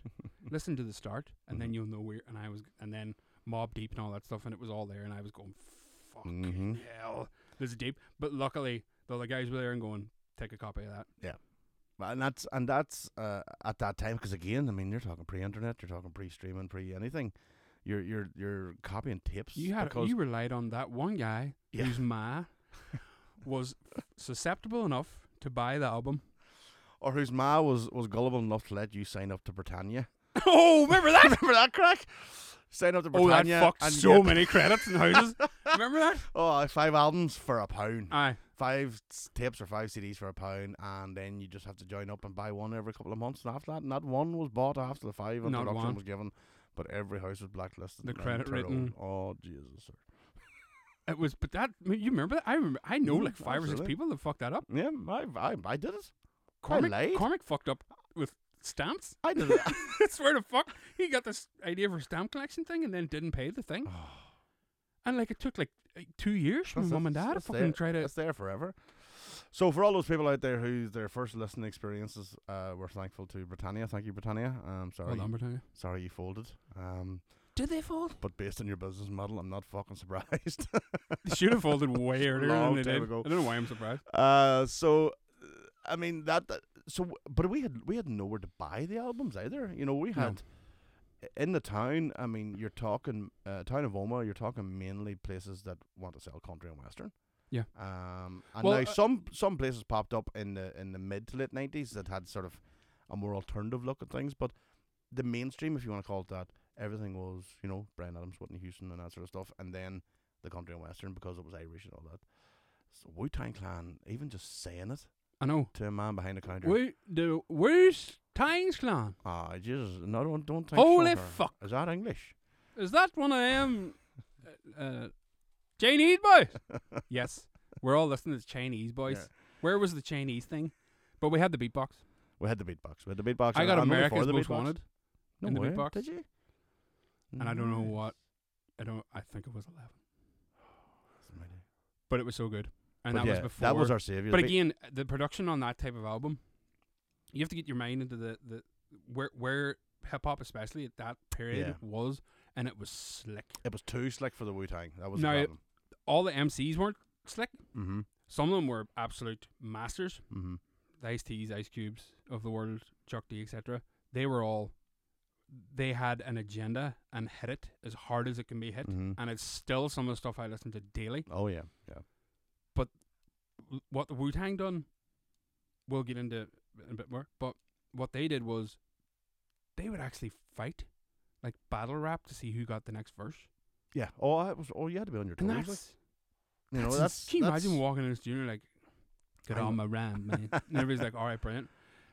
Go ahead there. Yeah. Yo, biggie the ball on the biggie. You're up ball." against and then- that. then some everybody goes, I got a better one. You're like, but it's my go. And you're like, it's nobody's go. Just Always go. And by the way, up next is ODB. Yeah, Like, and oh, he's for just gonna fuck's sake. Baby, come now. Like, all right. Uh, so uh, and and again, ninety three when the album came out, um, we were quite young, so it was, but we were still at that teenage years, starting to come into our teenage years, where hip hop was kind of because it was frowned upon. You looked at it more. Mm-hmm. You know, it's one of those ones that don't listen to that, and then you go, "Fuck, I must listen to that." Well, I sort of. I'll never forget my ma hearing me listen to Doggy Style, and she was like, Jesus Christ. "I was playing," you know, and, and the worst thing, is I to be was, fair, like. I, was, I know, but it was one of those interludes, you know, the way in between. Oh yeah, and all the skits. and it was then skit, and one of the skits is the one where uh, he's upstairs and he's banging. You're doing Mhm. he's hard at it, and I was like, and my mom, what the fuck is that? Then I was like, I don't know, it's the radio. Fucking turn it off. Atlantic two five two. Something's happening. Atlantic two five two. So they're like, yeah, but So, I- but I it- think we the had, it was, correlation I suppose, started- proper underground. It felt like, geez, I have to hide this shit because I'm not allowed to be listening to this. This isn't allowed. And then Wu Tang came along, and a- at next level, you were like, oh, this is not, this is not like guns and stuff. no, Because not that I could relate to fucking no, Snoop you Dogg, could- but- but, but it was what you knew. It was Yeah. all you had listened to. So you That's all you'd could heard about hip hop. Yeah. yeah. like we didn't have. w- We really didn't have like there wasn't a major market in Ireland in the early nineties for Tribe Called Quest or De La Oh, Soul and stuff. Absolutely. Now there always will be, Mm-hmm. and as you grow up and appreciate music a bit more, you can go. You know that that that's that's better structured rap or hip hop songwriting, Mm-hmm. but it wasn't raw in any way. Whereas, like, it's like listening to fucking Foreigner, and then all of a sudden somebody puts on like this hardcore punk song, and you're like, Well, I always- what? I always got a. I always remember the reaction to the White Stripes when they first came out. very that- raw too." That raw thing where people were like, "Wow, that's like, because like all the grunge, I mean, and even the grunge to a certain extent was very well produced. Mhm. You know, all doubling up their layers and their, their double vocals and all this sort of stuff. Yeah. And then these two fucking wingnuts, well, one wingnut especially, coming out with the raw that that level of raw sound. You're like, oh, okay. It it was the same thing with Wu Tang. It sort of Mhm. perked your ears up in the middle of all the haze. You see Yeah. this thing, you're like, oh, that's a bit different. Uh, and then you get you find the skills of the actual fucking raps, Yeah. like jeez, the rhymes and that shit. It that was is- it was um it was the only album that I could at a, at a time Mhm. could go back to front. I could Yeah. f- I could know each one. Yeah, each cadence, every sort Mhm. of hit. I, I knew and I've never heard that in an album, especially in an album like a hip hop album, which is primarily vocal. mm-hmm. All the skill comes from the MC. You have to you have to listen to how, how many words is he getting into that fucking bar. I mean, oh like, man, how's he linked that to that? What what Mhm. what's going through? This is a like an early, a late teens, early twenty year old male from an impoverished area of Mhm. a New York borough that is a massive. i- It's a huge racial area. To it's like the majority of it, Staten Island is white, so black people are sort of pushed into this corner, oh yeah, yeah, and to have that sort of mental gymnastics to figure all that out, put it into these sort of, and again. They were writing them on the fly, like mm-hmm. yeah. There were they weren't landing with books No. and stuff. They were No. landing and going, okay, I got to beat what he's just done Mhm. in this next song. You're like, how did you think of that? and you could apply that to anything. If you had that in sport, which you kind of do with football teams, maybe boys competing for spaces or competing for, s- for places in the team. Uh, has there been anybody else that's done it musically? Like, like you're literally you're going to battle for this next verse. You're going to battle to see if you're on this album or Mhm. this track. You know, uh, I don't think anybody's done that since. Uh, There hasn't been any cla- apart from the the what do you call the fucking twenty one seconds. Uh, Blazing Squad. Blazing Squad. Don't know Part of the Blazing Squad. I don't know if they ever had the battle. Um, they're They probably- probably no. no, definitely Even not. that's slick as fuck. That's all. There's not a live instrument anywhere near that. No, thing, like. that's all. That's what I'm saying. Yeah, and and th- when it came to the production of Wu Tang, Mhm. this is when they must have had a a, a tete-a-tete. It had to be some con- sort of confrontation where some of them must have wanted to go down the route of the sort of California, or did they want to go so, so against the West Coast that they just want a whole different vibe from the Well, East? What What's said now is that Enter the Wu Tang is the, the the birth of hardcore hip hop, Mm-hmm. and it's the resurgence of New York hip hop. More importantly, Yes, because you had, you know, you could. like uh, Well- cool, cool G rap and all that were out, but Yeah. it wasn't really like they were trying to do the gangster thing and it wasn't working. What Wu Tang inspired was Nas, Biggie, Mm. Jay Z, Mob Deep, Yeah. all these bands that people now, or all these acts that people now look at and go, like all everybody I've just named is in the top ten best hip hop Oh, albums yeah, ever. yeah. Like, and that's not me saying that; that's on record. So So you had guys, excuse me, you had guys, especially in New York. You know, you're talking Big Daddy Kane and Big L. You know, Yeah. there's there's a lot of acts there that didn't get the mainstream attention. that they should have. They were there with Wu Tang. You know, and Oh, that level absolutely. of you know anything I again. think Biz Marquee was like one of the when when the three guys were um the All In Together Now crew. Mm-hmm. Biz Marquee was the one that noticed that the three of them had something. Yeah. But they didn't quite have it in this this three piece they had and they needed to how are they gonna expand it? What's the new so there was old heads sticking in going, Right, you you, you need to refocus. hmm And I think it was after uh, his spate with solo career that RZA, I think he, he missed the jail term. Something happened. Skipped it and and- just No, no, he he was He got actually lucky? he got lucky, right. Okay. and his mum came to him and said, "This is literally your second chance." Mm-hmm. Um, and that's where the whole supreme mathematics thing came in. He went, right, I'm gonna have to be this this other human being. I have to remember who I am. I have to respect my culture. I have to be more knowledgeable about what I do. And when I do that, I can only trust that these other two people aren't with me. But there's more people I know that are the best MCs around, and they just happen to live where I live. Mm-hmm. So first up, I think was Ghostface. Ghostface Killer. So if you have to go, if you have to run down, I think you God and Inspector Deck and Master Killer are amazing MCs. They're, Yes. they- uh, what they do, they're amazing. Mm-hmm. But if you're in a boat Mm-hmm. with Raekwon, yeah. Ghostface, Jizza, Mm-hmm. Method Man, and ODB, Mm-hmm. you're getting sunk like. Oh, I- m- I like I don't know what your uh, who you- ODB for me is is my favorite, maybe ever. I know it's a bit Really? controversial. I Ever? fucking love him. I just absolutely love. It is out is the album's don't- quality. I- I love the album and I love uh I love it all the time. But there's something about his voice. There's Yeah. something just so deadly Oh, and yeah. so raw, if you want to call it that again, but dirty, like old dirty. Yeah, Yeah, like yeah, yeah. It's, it's it's just- it's a rasp that you'll always pick out in the Mhm. Wu Tang, no matter what. Or in You'll any always- song. or in any song, yeah, you'd always hear that, and I just like so it's, for me, it's like I, I love him for that, and so maybe he's not the best rapper, he's just my favorite because of that Yeah. end of things. But um, when you think of of Jizza and and like Method Man, Jesus, Method fuck, Man, like, what the brilliant. fuck do you do? You know, how do you? uh, That's where the that's where the quality stays at the top level. Then Mhm. when you have boys like that, you have to compete against. Um, I- I don't know, I don't know how they ever dealt with those uh, egos and personalities.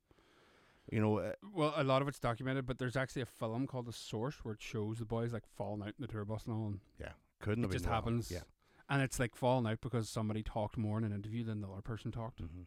That's You know, insane. that type of Nine petty shit, personalities and egos like- started dealing with a thing that normally is dealt with by one or two people. Yeah. so you've nine trying to be interviewed. So like, so you But again, childhood friends, impoverished upbringing, a lot of money. go. Mm-hmm. What happens then, like? Yeah, that's it. People get fucking. Now, nasty. luckily, there wasn't too much nastiness. No. Um, and I think build up to the album. Protect Your Neck was released first. it was the first one. Yeah. So the band had heard a snippet of what the soundscape of the album was going to sort of be like. mm-hmm. because it was produced in the same. But then, what they didn't expect was that it blew up, and people were demanding copies of this "Protect Your Neck." Like, where can I get? Protect-" So they started releasing it. They released a single, and They, they weren't expect. They didn't. They definitely didn't expect it to do well, no. uh, and nowhere near thought it as well as it actually did. And to be honest, a lot of the band members, um, it's sl- it's slated at the time for the production being bad, Mm-hmm. but it was deliberately made that dirty and grimy, Well, that's it. They wanted. and with a big massive bass, mm-hmm. and sort of weird, like echoey vocals and that strange echo of every movie sample. Yeah, that the- sounded yeah. like somebody recorded it in Mhm. front of the TV on a phone, but that was impossible. But all that mixed, and people actually wanted their album produced that way after the album came out. They were like, "Can we can we sound like?" Enter because the everything Wu-Tang?" was so slick and so smooth. They just wanted something. Oh, I that wanted was different. something a yeah. bit more, yep. especially the likes of Nas. His album is actually quite slick though, but he took complete influence, um, with his vocal style. Yeah. From and how couldn't you? There was nine people there, and nine people who pretty much changed the game on their own in one album. But Mhm. we're, we're we're coming at it confidently. They were saying this one's going to change everything. well, they we're- knew we're the gonna- level they were at. Yeah, they, You- they knew I, how good they well, I were. mean, Jesus, if you were sitting in the recording studio and you just heard the verses that uh, ended up in the album, you, you had to be You're confident. gonna- like you're, you're gonna, gonna know know. what's gonna happen. But um, so, on- protect your neck was your first was the first single. Um, Mhm. you had Method Man, Cream, and then Can It Be All So Simple? Yep. Um, again, singles don't really, to me anyway, I don't ever really rate singles. No. It usually happens to me, I don't know if it happens to you, but when I listen to an album, it's usually the singles I avoid. Because they've Yeah. had so much radio play, so much, so you're like, oh fuck, I don't want to hear that. I want to hear the other stuff, I want to hear the good stuff. Um, but this one doesn't, this is one album that I don't really feel like that. Even the singles, I'm going, ah, I still want to listen to them. I still want to hear them. I still want to I sort of uh, yeah, I know what you mean.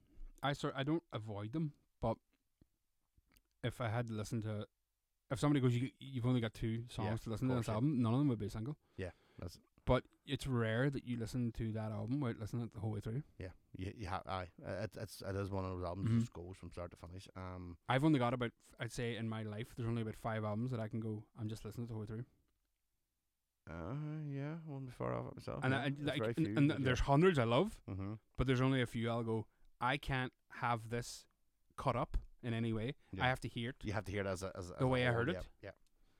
Uh, and, and yeah, that is so rare, rare, rare. That's so rare. You're not gonna, you're not gonna find that. And I, I haven't found that in years.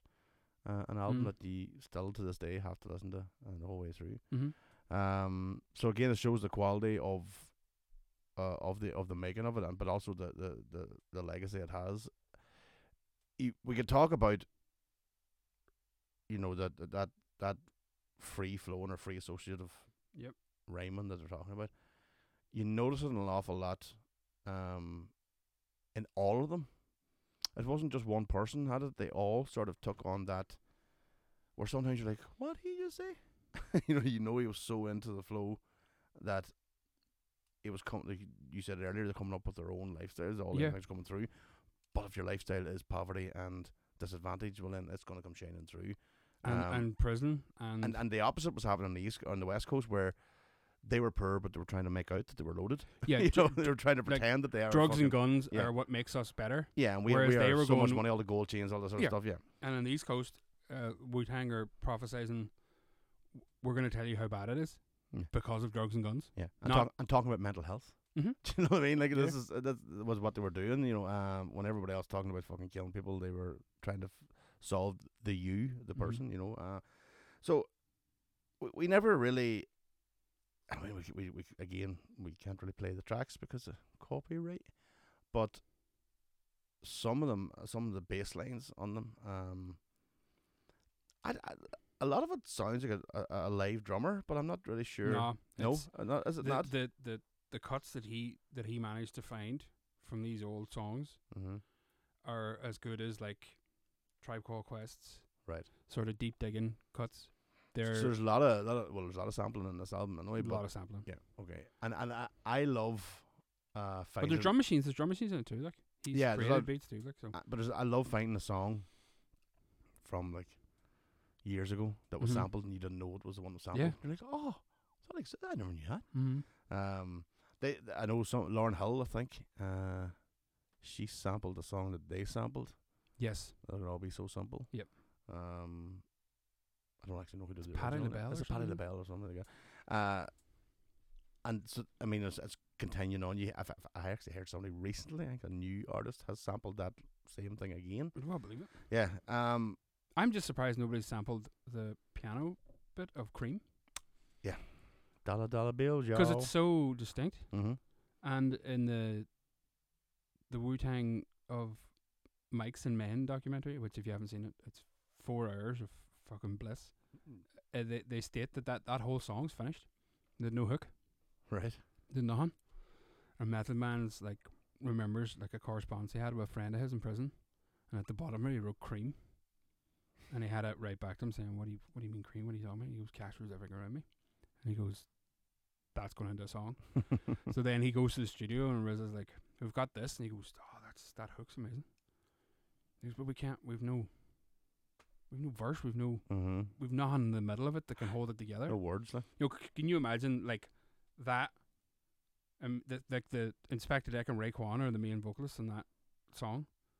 Imagine there being j- just a gap, and then Inspector yeah. Deck starts No, I wouldn't know. without that. You couldn't without the cream dollar dollar. Without yeah, that you couldn't have chorus, that. like- yeah. No. And he came up with it like that. Really. So that was three people, and then a fourth being RZA with getting the where, but nobody else is involved in that song. A- And it's so iconic, and it became their big song. It became their big one, yeah. It became the song. Uh, I think it actually might have been the first song that I got introduced to Wu Tang, to be honest with you. Really, Was Cream, yeah. Um, It was the first one that actually put s- this recording studio put money towards the video because the video for Protect Your Neck is like me and you fucking did it out in the back is that garden, right? plastered at half four in the morning. It's got timestamps on it oh, get the fuck out. in different different scenes, different timestamps on, it. and they're all like waving their arms about, like, "Come on, boys, you're doing a video, come on, go!" Hey, Uh, so the album uh, came out, as we say, in '93. Uh, they, like the Stone Roses, as you said earlier, it sort of waited till the end of the year or the end of the 12 months as such before it sort of grew on people. Uh, the legacy from that, as I said, it's just the resurgence of because you're talking '94 is uh, not '90. Is it '94 is ready today, Biggie? Uh, or is it '95? So you've got Maybe it's just after maybe. so you've got that coming in, you know, that whole link. You've got, as I said, Big Daddy K- Kane and Big L, and then you Gangstar. They sort of had a Mhm. same sort of Wu Tang type of thing, Yeah, where yeah. there's like loads of lo- loads of artists together. Uh, so the legacy was quite strong on what they did, and, and and people were trying to replicate that. But then they broke up. Am I right? I'm trying to think of the officially because people came and. and Came well, and no, went they this time and on. uh, they just took their time again. It Mhm. follows unbelievably the story of the Stone Roses and the story of the Wu Tang follows a very You very heard it similar here thread. first, ladies and gentlemen, the first people ever to pro- to, And to link the Wu Tang the, and the Stone most Roses. tenuous of fucking links you've ever heard. But they they took their time. Um, a few people stepped out. A few people stepped in. Like Capadonna appears all of a sudden Mhm, as yeah. a permanent member of Wu Tang, but he's not involved in the debut album. Uh, Yeah, and where did Buster Rhymes come in? Did Busta Rhymes. did he not come in? Did he appear on some track somewhere with them as well? I thought is he now part of the Wu Tang or I, I It don't even- might have been. so Is he on the second album? He's, I don't know if it's the second album or was like the th- like the, no the the gravel pit area. You know when you got to that oh, Uh, next maybe thing. he could. if- if He was he the appeared then. people I were don't jumping know. in now. yeah, there was people jumping in now, but I Well, put remember it this way: I'm nearly sure Buster Rhymes was in there, and I was thinking, is he in the fucking Wu Tang now? When did that? Master Killer is the one that people forget every time. Yeah. And it's on the f- Sorry about that. I don't know what with a bit of a technical glitch there. tell the truth. Just disappeared on us there. I The don't door know. opened, boy ran in, we had to beat the fuck out of him. We saved an empty building. Yay! That'll do me. Right. Uh, where were we? We were uh, well, so we're taking it on. I mean, You- you're talking about ODB, right? yeah. There's the, the people base the sort of popularity of the, the band members or the sort of value of the band members on uh, their their solo albums. Mm-hmm. Um, pretty much all of them have done a solo album, but there are three in particular. Yeah. I'm not going to count ODB's one because I know where you're coming from, but for me, I, I and I like that album.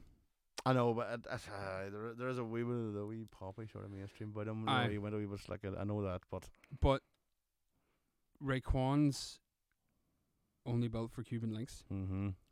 Ghostface's Supreme Clientele, and Jizz's Liquid Swords all right. then. are literally. I know there's no argument. And I told you I'm not going to say literally anymore, but I have to say it. They are up there with the best. Yeah, I, I can't argue with that. I, I like I said, even I haven't said it. I, I know ODB is a bit controversial. It's just he's my personal favorite, but yeah, when it comes to Yeah. the quality, the, the the other albums are, are unreal.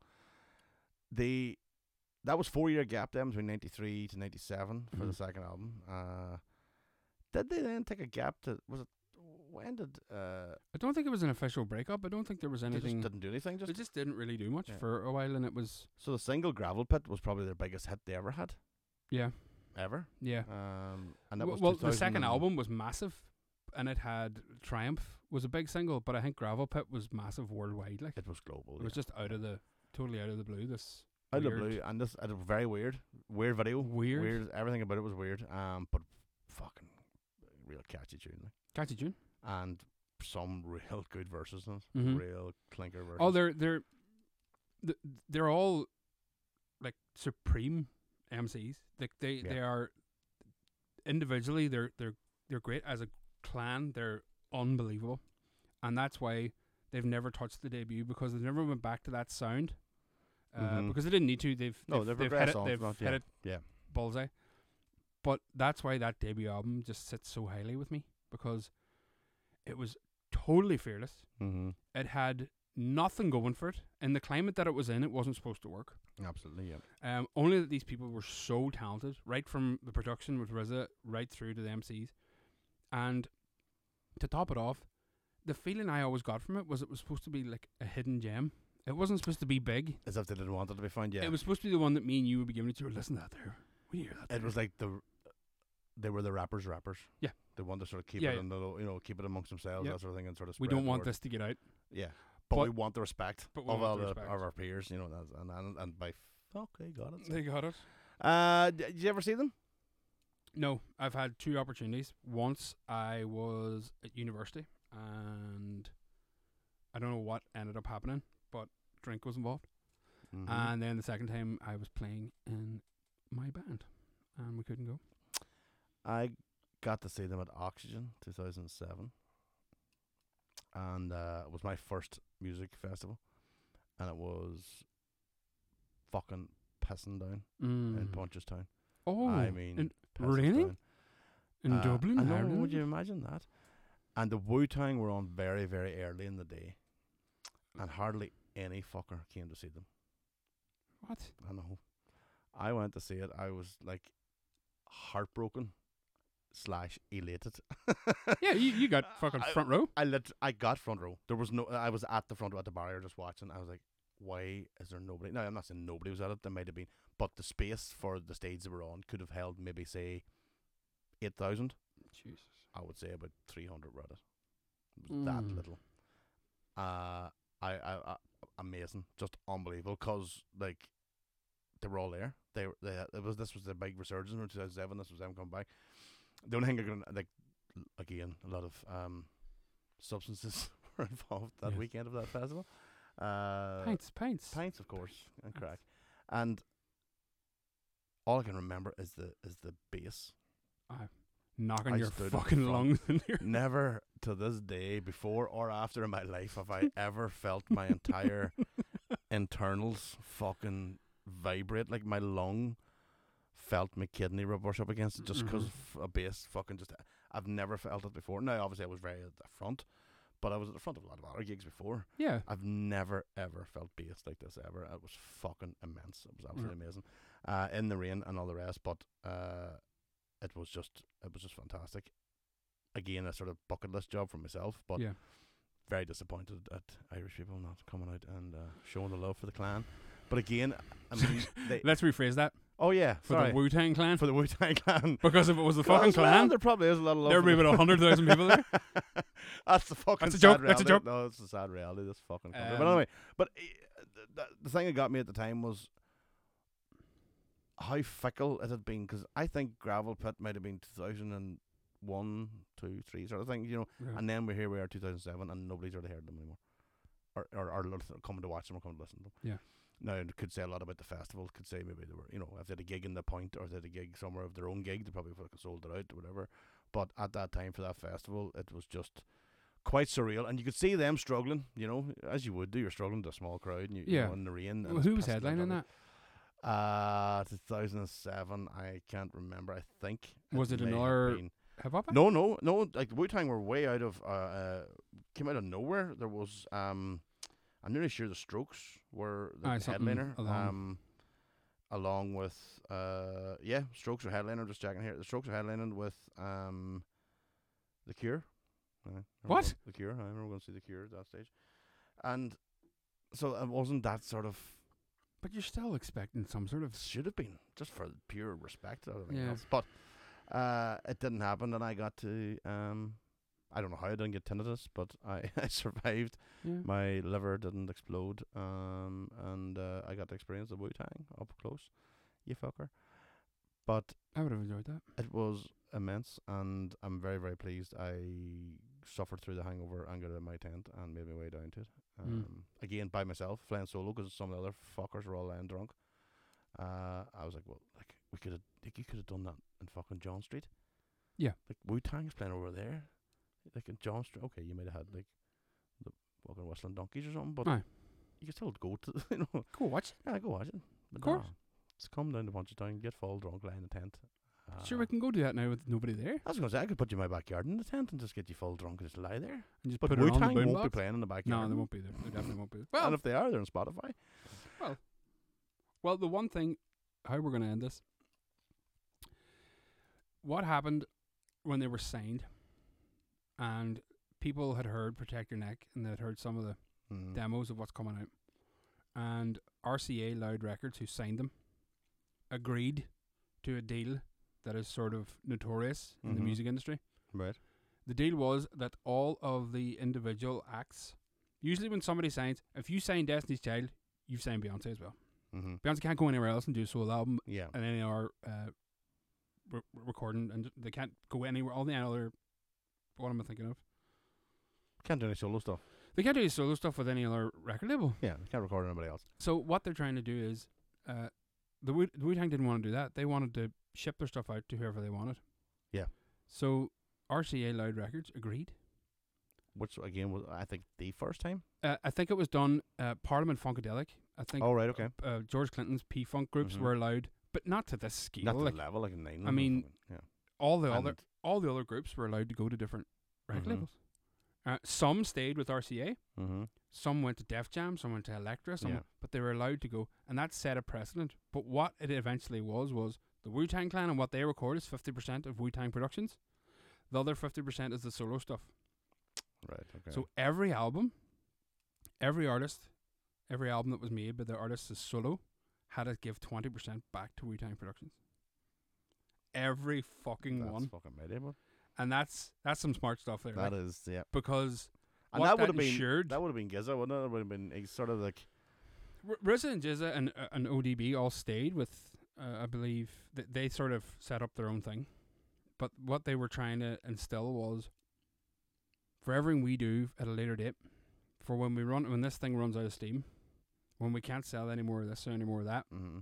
we've still been putting that twenty percent into this, this account. Yeah.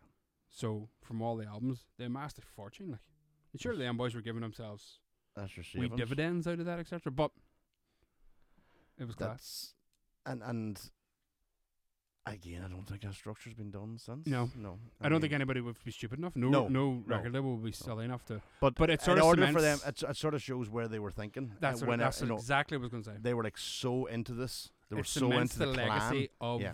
these weren't just a pile of thugs. No. and drug dealers and uh, the black American youth that people thought they were when they walked about looking like a like a gang. Yeah. they were businessmen who knew Very astute businessmen and knew what that the they fuck had were doing. something special, Yeah. Mm-hmm. and they were right because it's probably the finest. One of the, uh, if not the finest debut album, it's definitely the finest hip hop debut album I've ever heard. You've heard it here first, ladies and gentlemen. So enter the Wu Tang Clan. 36 Chambers. 36 chambers, motherfucker. So uh, that is bringing us to our end of our second week. Uh, we've covered two albums. We got there. The wee technical glitch in the middle. We don't know where or what happened there, but we're fine. Uh, Bugs. bugs. Matrix Roses. re-release. Matrix re-release. Stone Roses, uh, the first album, and uh, Enter the Wu Tang Clan, 36 Chambers. Definitely go and listen. Ba-ba-ba-bing! You heard it here first, y'all. So Where did he get the energy? I Like, don't know, fuck man. That even even just playing that just makes me fucking ready to fucking lie down. Yo, New York! Like, then they're all like that. You're fucking gonna give me tinnitus now through these headphones, you fucker. So uh, I'm sorry for that. I hope you didn't crash your car or you didn't wake the child uh, lying sleeping next to you, whatever you're doing, lying sleeping next to you. I mean, your Or- own- I or mean, I n- mean your own child, or I mean- knock the coffee over your com- your computer at work. or now you spilled coffee over because I claimed you were lying next to a child. um, what we will do, folks, we will be back next week. We'll come back um, with another topic. Um, we try to make sure we'll we'll keep this varied as possible. We are open to suggestions. Um, we're Not not, too going, we're, many we're not going to listen suggestions. to any, but we're open to them and we'll receive them. But uh, Again, gotta hit it sort of a wee bit harder, and I don't want to be like preachy, but it's sort of the stuff that me and Connor like, yeah, and we're not gonna like every. Now we're gonna like some of them. mm, absolutely. And again, we're not saying these are the only ones. We're not saying this is No. the best, the best TV show, the best album, the best film. We're saying these are within the there. best. Yeah, they're up there with the best. Yep. Um, we shouldn't have maybe said best of the best, but then fucking. But we only did that Mm. because we fucking love the best, the best film, baby. Drop like a toilet seat, Tommy. So we have now come to the end of both the music albums, so we might go to uh, a, a movie film next week. We maybe. have to. A And you wee- know what it's gonna a- be? A wee pick there. Um, National Lampoon's Christmas Vacation. Ghoulies three. hard to beat the Griswolds. boy. Uh, so we will have uh, a new topic next week. We uh, may I don't know I don't I don't know where this is going. We don't know where this is going. We don't No. know where it came from. We don't know where it's going to end up. There may be guests. There may be uh, Hopefully, there's guests. we may have competitions, votes to see what could be talked about. Because after we get to like ten, which is what we have already picked out, Yeah. we're kind of fucked then afterwards. We have to go back to the drawing board again No, so far, we're we'll just okay. Go We back. know what the we'll research. just go back to McCann's, Go back to get the Cannes pints again, and Yeah. then we'll get an R10 and a heartbeat. and say, Kieran, give us a wee bit of inspiration there. A good, a good. oh, old man there." Jesus. Go Can on. you imagine Kieran's inspiration? Turn off, he's fucking bollocks. I am fucking is fair. sick listening to you two cunts. That's a wee promotional video for Kieran McCann there of McCann's Bar in Oma. So thank you very much. uh, so thank you very much for listening. We will be back next week. I have been Connor Keys. This has been Ron Mullen. And we will see you again in about 7 to 29 days. Good night.